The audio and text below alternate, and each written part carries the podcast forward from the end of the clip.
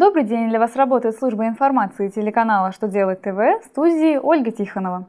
В этом выпуске вы узнаете, обязательно ли нужен акт об оказании услуг для отражения арендных расходов в прибыльной базе, как узнать, есть ли у налогоплательщика забытые банковские счета, как изменятся повышающие коэффициенты для дорогих автомобилей. Итак, о самом главном по порядку –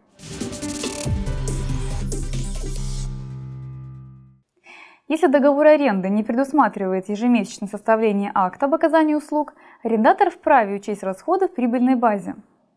Минфин напомнил, что подтвержденные документальные расходы на аренду компания может учесть среди прочих расходов. Чтобы подтвердить затраты, необходимо иметь заключенный договор аренды, документ о перечислении арендной платы и акт приема передачи имущества. При этом ежемесячно составлять акт оказания услуг по аренде не требуется.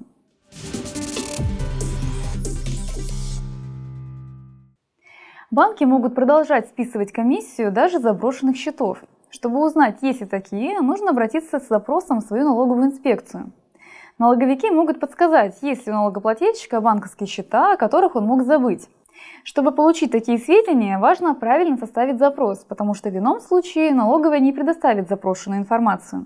В запросе обязательно нужно указать цель. Так налогоплательщик может сослаться на норму законодательства, которая устанавливается его право получить конфиденциальную информацию, например, на федеральный закон от 27.07.2006 года номер 149 ФЗ об информатизации, информационных технологиях и о защите информации.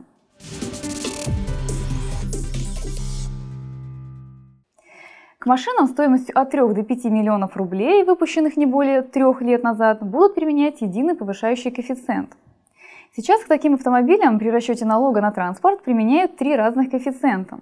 1,5 для машин, выпущенных меньше года назад, 1,3 для выпущенных от года до 2 и 1,1 для автомобилей, возраст которых составляет от 2 до 3 лет. Начиная с 2018 года такое деление отменят, а к дорогим автомобилям, которым еще нет 3 лет, будут применять повышающий коэффициент, равный 1,1.